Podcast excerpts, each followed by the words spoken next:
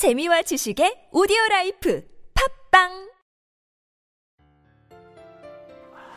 안녕하세요. 2015년 첫 코너를 진행하게 된 저는 베드로.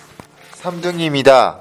아, 첫 녹음이라니 조금 떨리는데요? 긴장이 되지만 긴장을 조금 풀고 코너 진행해 보겠습니다. 첫 번째 소식은 축구 소식입니다. 아, 레알 마드리가 챔피언스 리그 8강 진출에 성공했다는 소식입니다.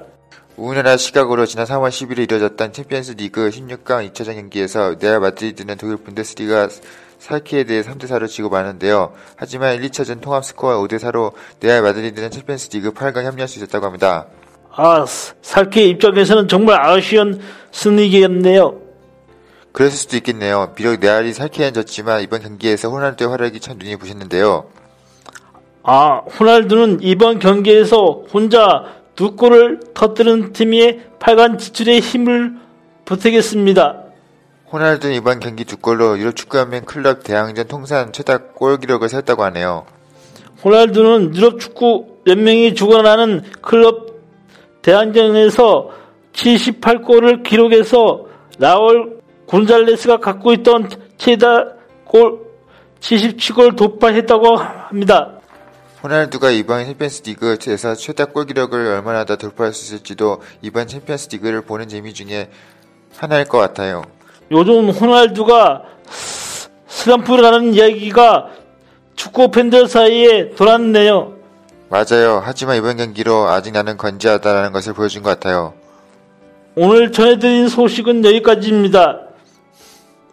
다음에도 더 재미있고 흥미진진한 스포츠 소식을 전해드릴 테니 많이 기대해 주셨으면 좋겠어요. 첫 녹음이라 다소 미숙하고 부족한 부분이 많을 수도 있었을 것 같아요. 점점 발전하는 스포츠에 동신 될 테니 더 많이 기대해 주세요.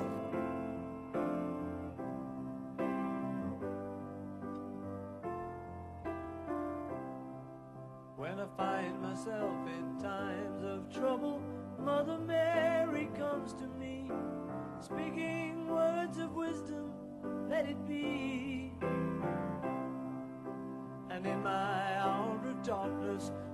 Standing right in front of me, speaking words of wisdom, let it be. Let it be, let it be, let it be, let it be. Whisper words of wisdom, let it be. 네, 그럼 이제 다음 코너를 소개하고 저희는 물러나 볼까 하는데요. 삶이 지치고 힘들 때 사람들은 여행을 꿈꾸곤 하죠. 여행지에 가서 새로운 사람들, 새로운 환경, 경치를 보면서 다시 충전하고 하는데요. 아, 사실 여행을 간다는 것은 참 쉽지 않죠? 돈도 많이 들고 시간도 많이 드니까요. 그래서 MBS에 간접적으로 여행을 떠날 수 있도록 코너를 준비했습니다. 바로 지구촌 이야기 코너인데요.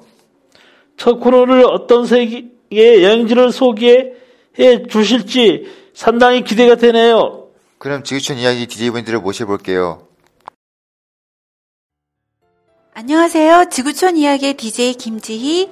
박성진입니다. 저희도 새로운 코너로 여러분들을 뵙게 되었는데요. 많이 고민하고 열심히 준비했으니 잘, 들어, 잘 들어주셨으면 좋겠어요. 저희 코너에서 이번에 소개해드릴 여행지는 바로 바로 스위스입니다. 스위스 하면 탁 트인 알프스의 경치가 제일 먼저 생각이 나는데요. 그렇죠. 스위스는 우리에게 친숙하면서도 낯선 나라인 것 같아서 저희 코너에서 다루고 싶다는 생각이 들었어요. 스위스 명소 중에 가장 익숙하고 유명한 곳은 융프라우죠. 융프라우는 알거메니와 더불어 알프스 3대 보은리 중 하나로 꼽히는데요. 융프라우는 험난하고 높은 능선을 타고 단단한 바위를 뚫어서 만든 터널을 지나 3,453m의 높이에 위치하고 있다고 하는데요. 융프라 우효역까지 올라가는 산악 열차가 있어서 비교적 어렵지 않게 융프라우까지 갔다고 하는데요. 안타깝게도 한 방에 다이렉트로 가는 열차는 없다고 하네요. 인터라켄 오스트역에서 시작해서 그린델바트와 클라이네 샤이텍을 거쳐서 용프라우까지 가는 방법이 가장 보편적이라고 하네요. 융프라에 가면 어떤 볼거리가 있나요? 알프스의 아름다운 경치도 물론 볼 수 있다고 하고요. 얼음궁전, 정시장, 전망대 같은 경우는 무료로 입장할 수도 있다고 하네요.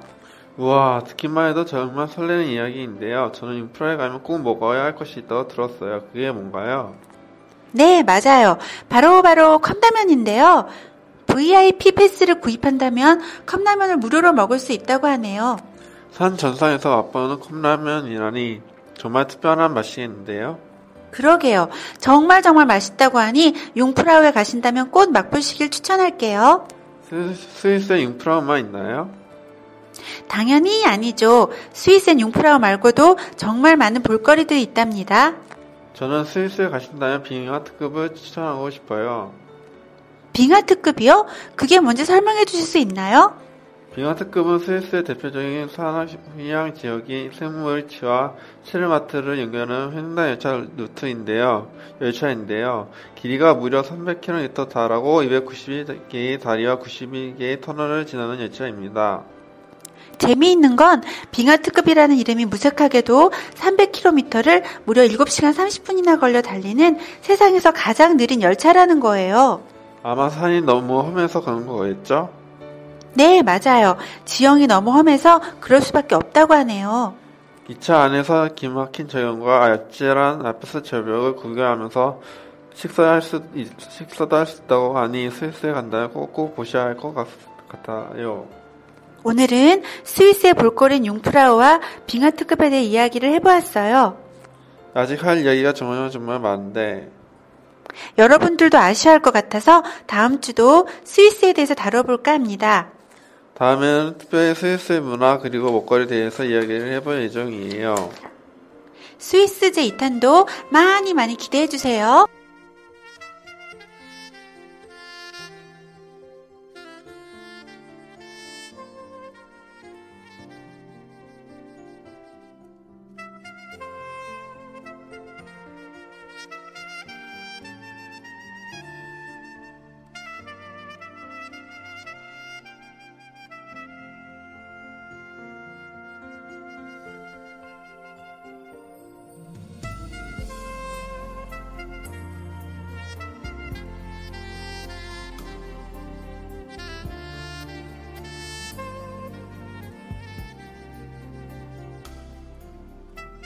스위스의 볼거리를 소개한 지구촌 이야기까지 들어보셨습니다. 저는 당장이라도 스위스 떠나고 싶어졌어요. 저도요. 스위스는 정말 매력적인 볼거리가 많은 곳인 것 같아요. 그럼 다음 코너를 소개해 볼까 합니다. 다음 코너는 바로바로 음악과 함께하는 문화 토크인데요. 제목만 들어도 정말 뭔가 고상한 코너인 것 같은데요. 이 코너는 뮤지컬, 그림과 같은 문화예술을 다루는 코너인데요. 언뜻 들어, 들으면 좀 어렵고 딱딱할 수 있는 내용이지만 재밌게 전해 주신다고 하네요. 그럼 문화 토크에 두 분 모셔볼게요. 안녕하세요. 저는 문화 토크의 김미영입니다. 네, 김자영입니다. 오늘은 여러분이 많이 아시는 화가 고에 대해서 이야기를 해보려고 하는데요. 빈센트 반고흐는 후기 인상주의 작가인데요. 1983년 네덜란드 남부에서 태어났다고 합니다. 반고흐는 6남매 중 첫째였지만 사실 반고흐가 태어나기 전 1년 전에 태어난 형이 한 명 있었는데 유산이 되었다고 합니다. 그래서 반고의 어머니는 반고의 생일만 되면 슬픔에 남기곤 했답니다. 예, 반고흐 생일이 죽은 첫째 아이의 생일과 같기 때문이었는데요. 빈센트란 이름도 사실 죽은 형의 이름을 그대로 물려받은 것이라고 하네요. 네, 정말 안타까운 이야기인데요. 그래서 방고의 어린 시절은 쓸쓸하고 어두웠다고 하네요. 16살 되던 해에 방고은은 작은아버지가 운영하는 한 화랑에 취직을 했습니다. 고은은 화랑에서 일을 하면서 그림에 대한 애정을 키웠다고 하네요. 그때 당시에 방고의 삶은 행복했을 거예요. 네덜란드 황실의 후원을 받은 구필 하랑어의 지원으로 일도 하면서 수많은 영문학 소독을 접하여 여러 미술관을 타다 시간을 보낼 수 있었기 때문입니다. 하지만 슬프게도 그 행복은 오래가지 않았습니다. 방고은은 사랑하던 하숙친 딸에게 거절당한 후 화랑이의 흥미를 잃어버렸습니다. 결국 1876년 방고은은 구피라랑에서 쫓겨나고 맙니다. 네, 구필 하랑에서 해고된 고은은 서점과 학교 등에서 일을 하다가 결국 목사가 되기로 결심했답니다. 방고은은 신학교 입학 시험을 치렀지만 번번이 떨어지곤 했다고 합니다. 그래도 방고은은 포기하지 않고 계속해서 열심히 신학교 입학 공- 시험 공부를 하다가 또 다른 사랑을 만나게 됩니다. 도움을 주던 사촌 딸인 쿠르렐리아를 만나게 된 것인데요. 친척을 사랑한다는 이유로 방고는 집안에서 아로 낙인 찍혀 집안 사람 누구의 도움도 받지 못하게 되었답니다. 부디 평신도로서 전도 사역을 시작한 방고은은 특히 탄간촌 등 가난한 사람들에게 복음을 전파하기 위해 최하층 민인 생활을 직접 체험하기도 했습니다. 하지만 결국 교회에서 받아들이지 않고 해임당한 방고은은 그 이후부터 여러 사람의 조언으로 본격적인 그림을 그리게 되었답니다. 그는 주로 독학으로 드로잉 연습을 하였고 1885년 첫 작품인 감자 먹는 사람들을 완성하게 됩니다. 지금은 그림을 잘 모르는 사람들도 고, 고흐의 그림과 고흐에 대해 잘 알고 있는데요. 하지만 고흐의 삶은 그렇게 행복한 삶은 아니었다고 해요. 1880년 붉은 포도밭 이외에 단 한 작품도 팔지 못했을 만큼 그 당시에는 화가로서 평가받지 못했다고 하더군요. 방고은은 화가로 활동하던 생전 지독한 가난과 싸워야 했다고 합니다. 그 유일한 후원자인 미수상을 받은 동생 태호 때문이었거든요. 소용들이와 원색의 노란색의 고의 작품들은 이런 고통스러운 삶을 극복하다 하는, 극복하고자 하는 어제의 표현일 수도 있겠다는 생각이 드네요. 또 고은은 정신질환으로 고통을 받았다고 합니다. 아르르의 사탄가에 있는 외춘부에게 자신의 왼쪽 귀 조각을 건넨 고은은 병원에 입원하게 되었다고 해요. 그 이후 37세의 나이로 스스로 숨을 거두었다고 합니다. 불과 100년 뒤엔 1990년에는 고의 작품인 의사 가세의 초상이 850억에 팔렸다고 하는데요. 지금 고가 살아있다면 부와 명예를 모두 누리면서 살 수 있었을 텐데 조금 슬프기도 하네요. 그러게요. 오늘은 슬픈 영혼의 화가 고의 삶에 대해서 이야기를 나누어 보았습니다. 너무 딱딱하거나 어렵지 않게 전해드리려고 했는데 어떻게 들으셨는지 모르겠네요. 다음에는 다른 예술 이야기를 재밌게 전해드릴 테니 많이 기대해 주세요.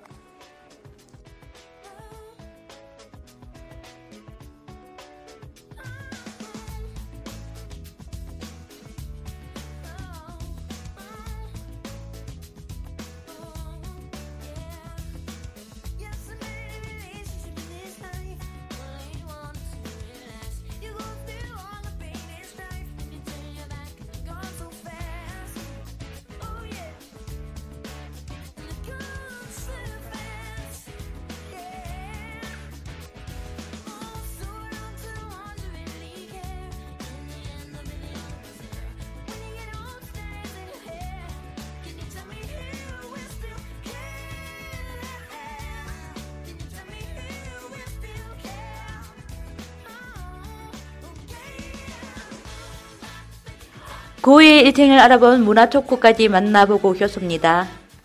저는 사실 고의 그림을 보고 아름답다고만 생각했지 고의 삶이 그렇게 슬펐는지 몰랐어요. 네, 저도요. 앞으로 고의 그림이 조금 다르게 보일 것 같기도 하네요. 문화예술 지식까지 얻을 수 있는 저희 문화 토크까지 만나보셨고요. 다음 코너는 어떤 코너죠? 다음 코너는 오늘의 시사진단 상담 코너입니다. 이슈화 되는 주제들을 소개하고 이와 관련된 생각들을 나누는 코너인데요. 오늘은 어떤 시사 이야기를 준비해 주셨는지 기대가 되네요. 그럼 두 분 만나볼까요?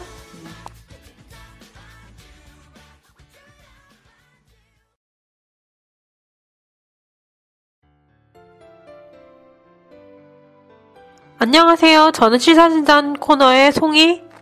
유머입니다. 저희는 이번 코너에서 성형에 대한 이야기를 나눠보려고 하는데요. 예뻐지고 싶어하는 욕구는 모두 다 가지고 있는데요. 요즘 성형 기술이 발달하면서 성형 수술이 상당히 보편화되고 있는 것 같아요. 맞아요. 제가 어렸을 때만 해도 성가풀 수술이 이런 수술이 되게 흔하지 않는 수술이었는데 요즘은 졸업 선물로 쌍꺼풀 수술해 주기로 한다고 해요. 네, 그렇군요. 저는 최근에 재미있는 기사를 보았는데요. 브라질의 한 남성이 한국 남자의 외모를 가지고 싶어서 성형수술만 10번 넘게 했다고 하네요. 교환학생으로 한국에 와서 살면서 한국인 얼굴처럼 성형하고 싶다는 마음이 들었다고 하네요. 아, 저도 그 기사 봤어요. 저도 그 기사를 보면서 조금 놀랐던 기억이 있네요. 네, 브라질 남성이 성형수술에 들인 비용은 우리나라 돈으로 무려 7,500만 정도라고 하네요. 사실 저는 성형 전과 후 사진을 봤는데 저는 성형 전이 좀 더 멋있는 것 같아요. 예, 저도 사실 그렇게 생각했는데 당사자가 한국인 얼굴로 갖게 되어 기쁘다며 후회는 없지만 더 이상 성형할 생각은 없다고 말했다고 하네요.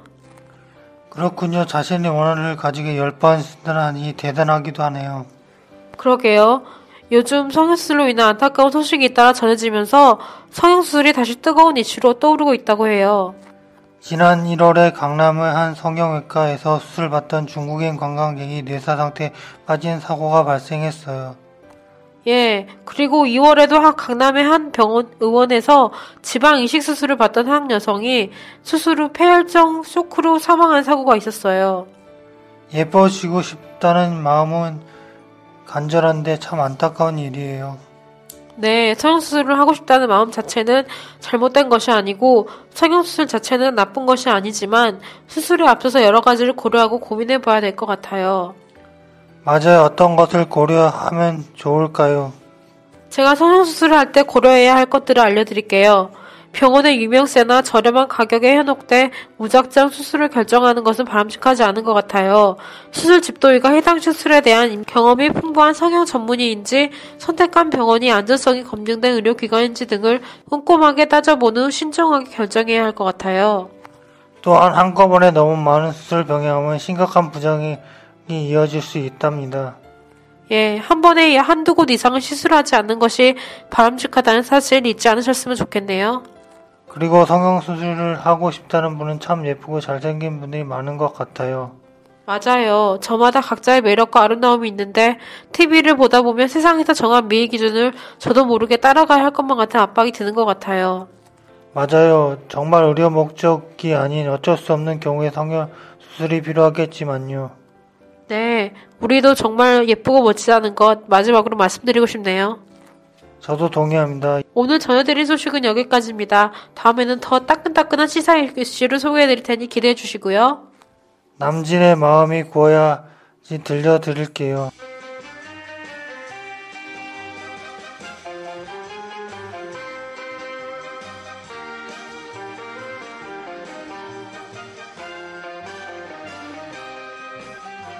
새까만 눈동자의 아가씨 겉으론 그만한 것 같아도 마음이 비단같이 고와서 정말로 나는 반했네 마음이 고와야 여자지 얼굴만 예쁘다고 여자냐 한 번만 마음 주면 변치 않 네, 시사진단 코너까지 다 들으셨어요. 다음 코너는 어떤 코너죠? 드디어 마지막 코너만 남았네요. 정말요? 너무 아쉽고 슬픈데요, 후후. 그래도 다음에도 저희 샌비스가 찾아올 텐데 너무 슬퍼하지 마세요. 네, 그렇죠. 아쉬움을 뒤로하고 마지막 코너 소개해 드릴게요. 마지막 코너 샌비스 음악 캠프예요. 그때 그 시절 흘러간 유행가에 대해 소개를 해드린다고 하니 귀 기울여 주세요. 추억에 젖을 수 있는 소중한 시간이 될 수 있는 것 같아요. 그럼 샌비스 음악 캠프 DJ 분들을 모셔볼게요.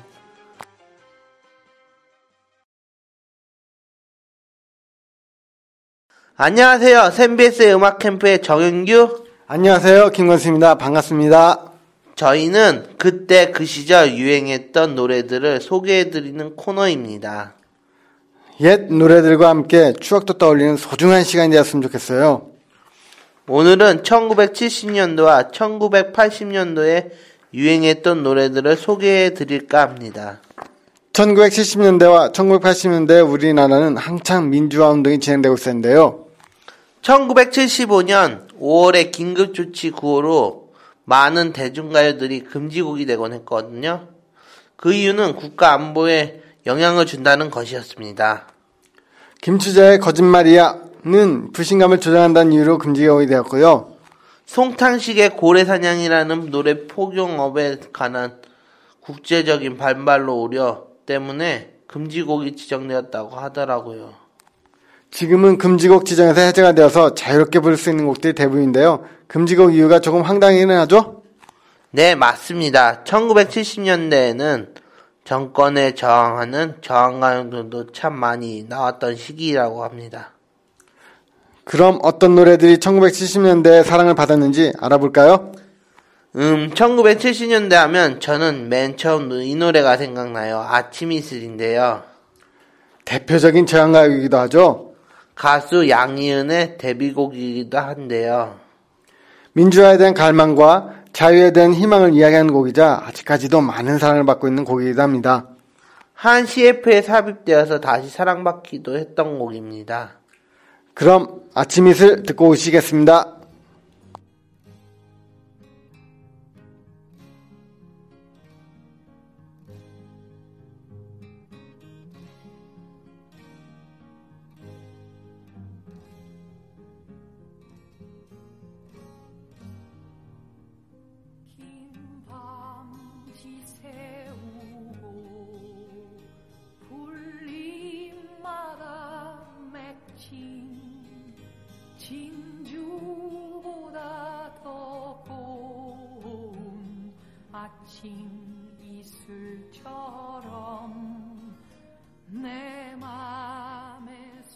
네, 양희은의 아침 이슬 듣고 오셨습니다. 그럼 다음에 소개해 주실 노래는 어떤 노래인가요? 네, 다음 노래는 Endless Love인데요. 우리나라에서는 끝없는 사랑이라는 이름으로 개봉됐던 영화 Endless Love에 사용되었던 음악입니다. 1980년도에는 선풍적인 인기를 끌었던 배우 브룩 실즈가 주연했었는데요. 비록 영화는 혹평을 받고 흥행에 실패했지만 이 영화를 통해서 브룩실즈의 인기는 한층 높아졌습니다. 브룩 실즈만큼이나 사랑받고 인- 인기를 끌었던 이 노래 Endless Love인데요. 1981년 7월 11일 처음으로 차트에 오른 후 9주간 1위를 지켰다고 하네요. 많은 사랑을 받은 곡인 만큼 여러 듀엣 버전도 있지만 작곡가인 라이오넬 리치와 여섯째 번째로 영화 주제곡을 부른 다이애나 로스, 로스와 듀엣을 강한 호소력이 있어서 제가 가장 좋아하는 버전이기도 합니다. 아직까지도 최고의 영화 음악 중에 하나 꼽히는 Endless Love 듣고 오실게요.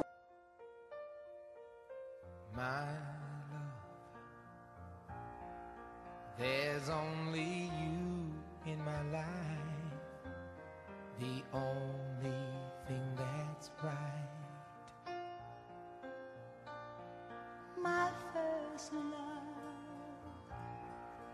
Your every breath that I take, your every step I make. 엔들리스 러브까지 듣고 오셨습니다. 벌써 마지막 곡까지 들으셨어요. 벌써 저희는 두 곡밖에 안 들었는데요. 이것저것 이야기를 하다 보니 벌써 시간이 훌쩍 지나가 버렸네요. 다음번에는 더 많은 이야기를 들려드릴 수 있도록 하겠습니다. 좋은 노래와 함께하는 저희 샌비에스 음악 캠프 많이 사랑해 주시고요.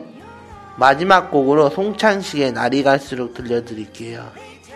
70년대 암울한 대학가상을 솔직하게 그려서 많은 사랑을 받던 영화 바보들의 행진 OST로 삽입되었던 곡입니다. 그럼 다음 시간에 더 좋은 노래와 더 많은 이야기로 찾아뵐게요.